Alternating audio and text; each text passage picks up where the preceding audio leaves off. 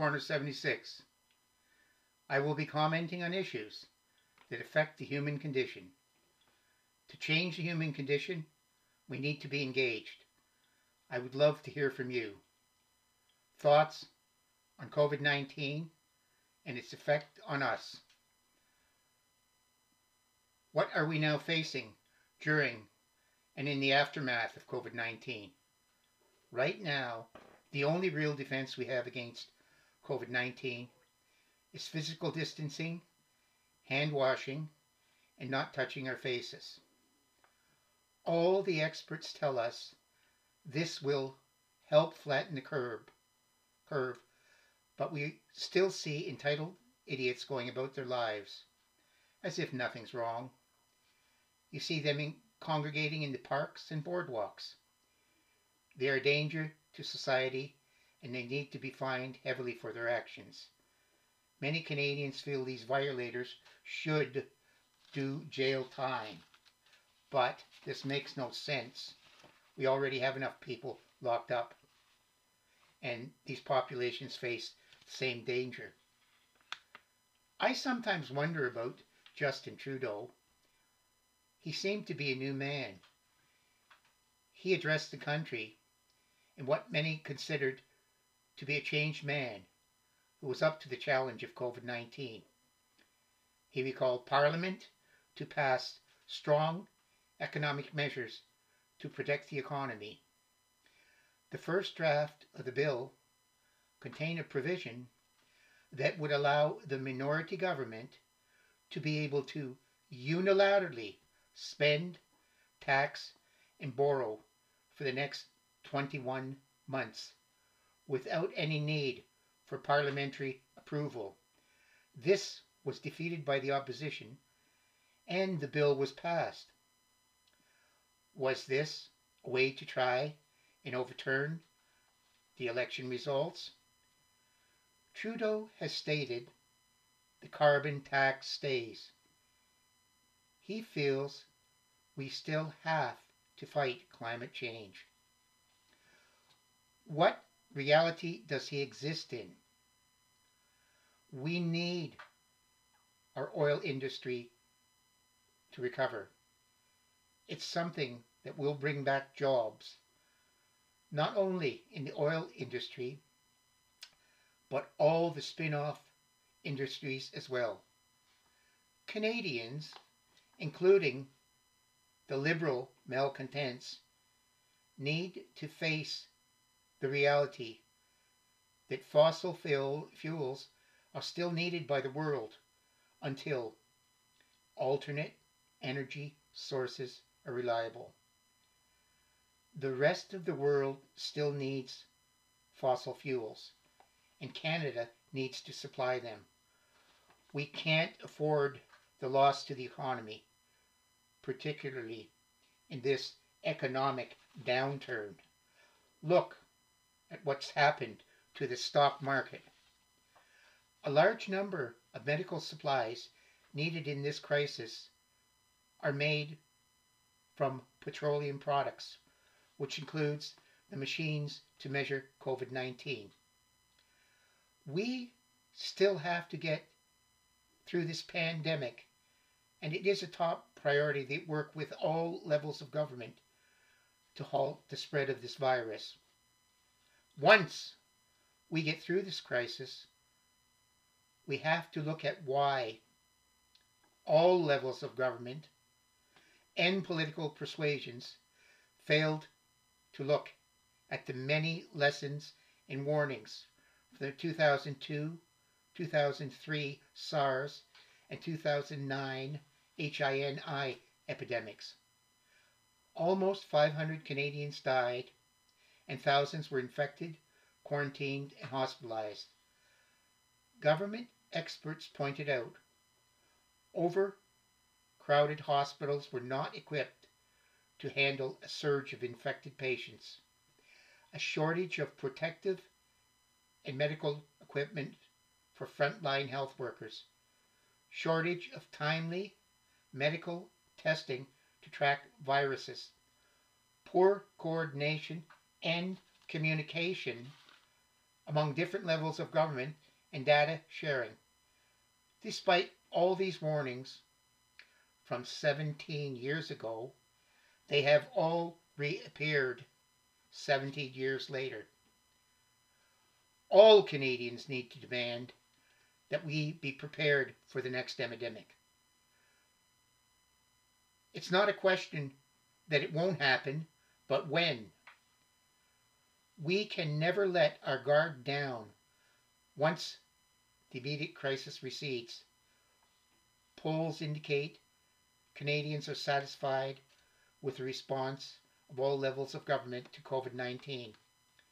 Canada is doing better than such areas as the US, France, Italy, and Spain. Unfortunately, we are not doing as well as other areas like Taiwan and Hong Kong. Were Canadian officials a little slow on moving on the pandemic? Was political correctness involved in the government's reactions to COVID 19? When China contacted the World Health Organization on December 29th, 2019, about COVID 19, they claimed that the deadly coronavirus was preventable and controllable. Looking at the sequence of events, China finally acknowledged on January 20th, 2020, COVID 19 was capable of human to human transmission. Because China suppressed this information, it was too late to stop the global spread of this virus. As early as January 29th, it was obvious that the Chinese had a problem on their hand. Canada was slow on acknowledging the potency of this virus. Political correctness got in the way of the actual reality. Our Chief Medical Officer, Dr. Theresa Tam, rejected a ban on travelers from China, saying it was racism, discrimination, and stigmatizing languages are unacceptable and very hurtful.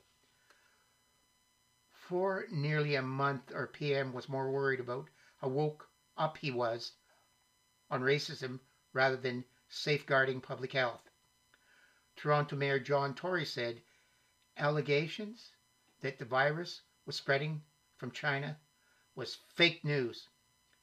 He claimed we can't let fear or ignorance triumph over community values. A little bit of irony. An online petition was organized by a parent of Chinese heritage asking Toronto schools to recommend 17 days of self isolation for travelers returning from China. Local school boards dismissed this as racism and hatred.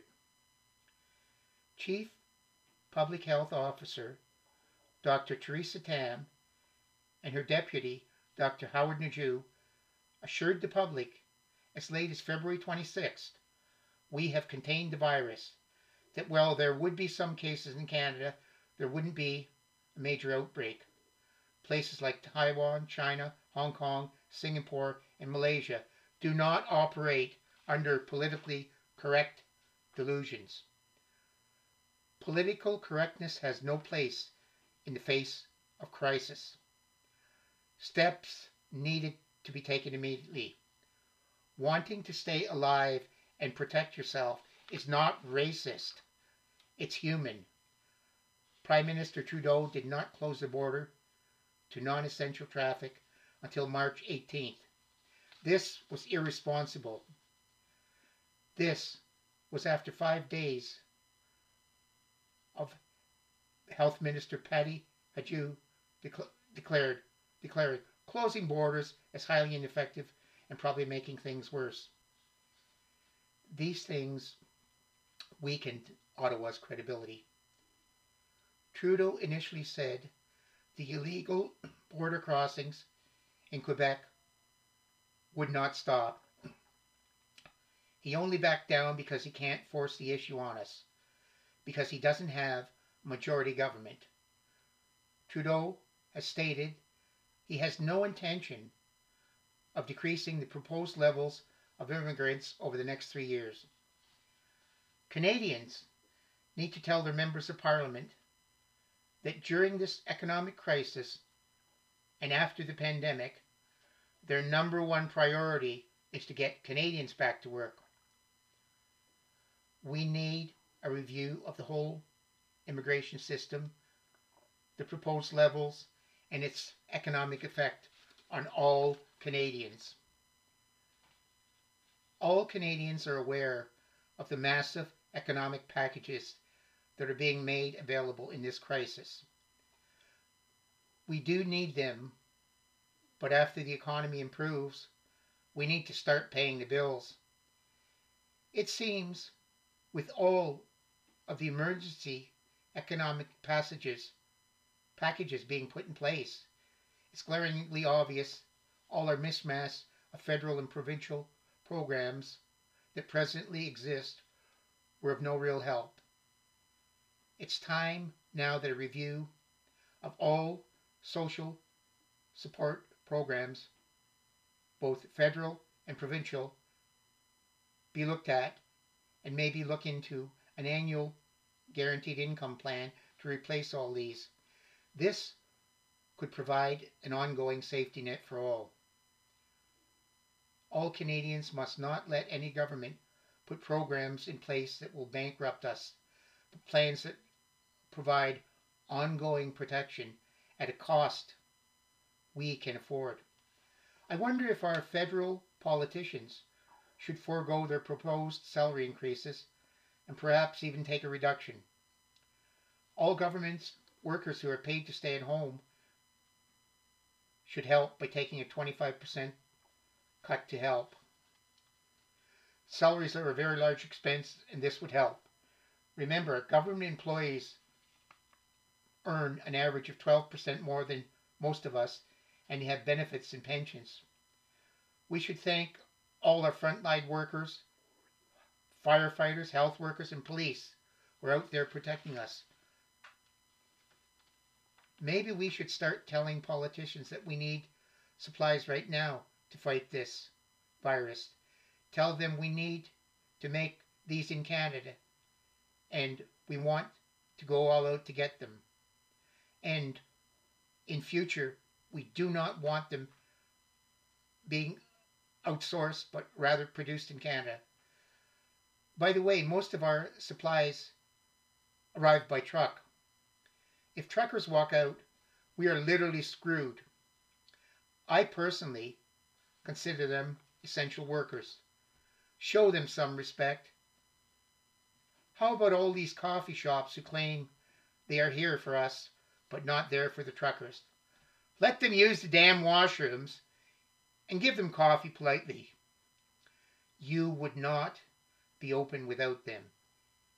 Shame on all you hoarders. I hope the fine is heavy. I would like to jail you, but circumstances won't allow it. By the way, have you noticed super, supermarkets have raised the price of a lot of basics? Or is it just me? If you see the same thing as me, tell the supermarket manager. And if you have specific examples, publish them. We have a long road to recovery, but I don't think we can go back to the way we were. We might not survive the next pandemic unless our system changes and we are prepared. I believe we can overcome, but only if we all do our part. I wish you good health, be safe, and I would like to hear your stories. You can follow me on Facebook, Twitter, and Instagram at Joe's Corner 76.